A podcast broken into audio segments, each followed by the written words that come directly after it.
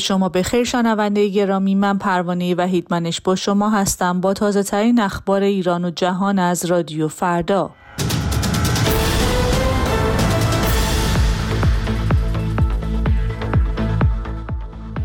پنجاه نفر در آذربایجان غربی به دلیل دعوت از شهروندان به شرکت نکردن در انتخابات بازداشت شدند.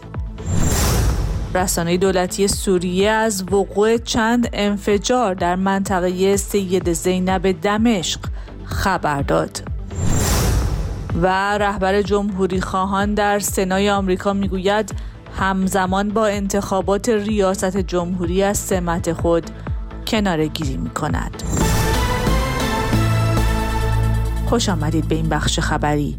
فرمانده انتظامی آذربایجان غربی روز چهارشنبه 9 اسفند از بازداشت 50 نفر گرداننده صفحات مجازی در این استان به دلیل اقدام به تشویش اذهان عمومی و دعوت به عدم مشارکت در انتخابات خبر داد. رحیم جهان بخش همچنین هشدار داده است که انتشار هر گونه محتوای طنزآمیز در فضای مجازی جرم محسوب خواهد شد.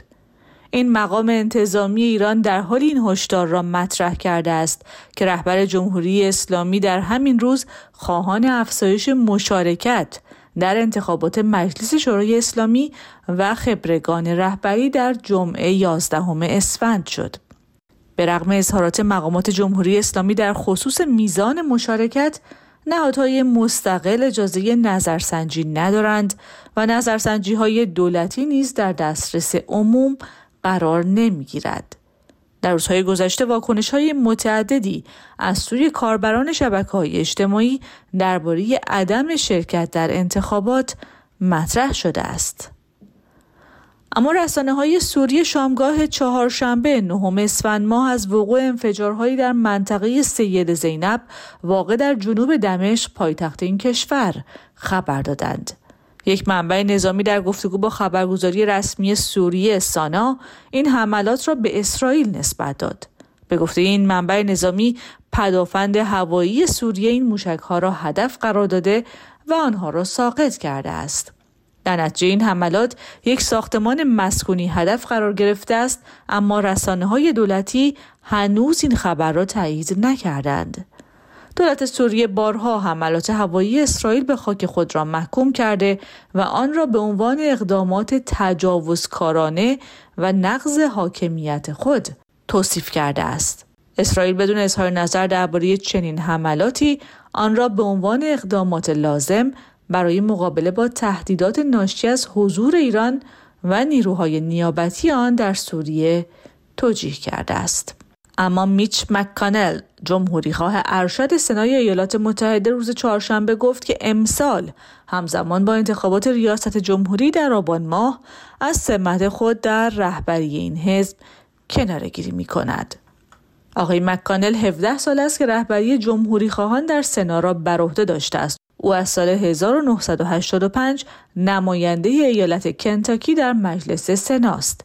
مککانل نقش بزرگی در کمک به ترامپ برای تثبیت اکثریت محافظه‌کار در دیوان عالی را ایفا کرد. مککانل 82 ساله در 1.5 سال اخیر با مشکلات پزشکی و جسمی بسیاری درگیر بوده است. با این حال دفتر او در سنای آمریکا دلیل کناره‌گیری او از این سمت را مشکلات جسمی ندانسته است. سازمان ملل روز چهارشنبه 9 اسفند اعدام‌های علنی اخیر در استادیوم‌های افغانستان توسط طالبان را محکوم کرد و از این گروه خواست اجرای مجازات مرگ را متوقف کند. حکومت طالبان هفته گذشته بر اساس حکم تایید شده از سوی هبت الله اخوندزاده رهبر این گروه 3 مرد محکوم به ارتکاب قتل را در ملأ عام در ورزشگاه‌ها اعدام کرد.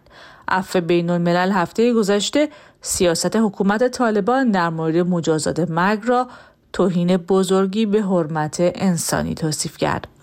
اگر مایلید در مورد این موضوع بیشتر بدونید، پیشنهاد می‌کنم به وبسایت رادیو فردا با آدرس radiofarda.com مراجعه کنید.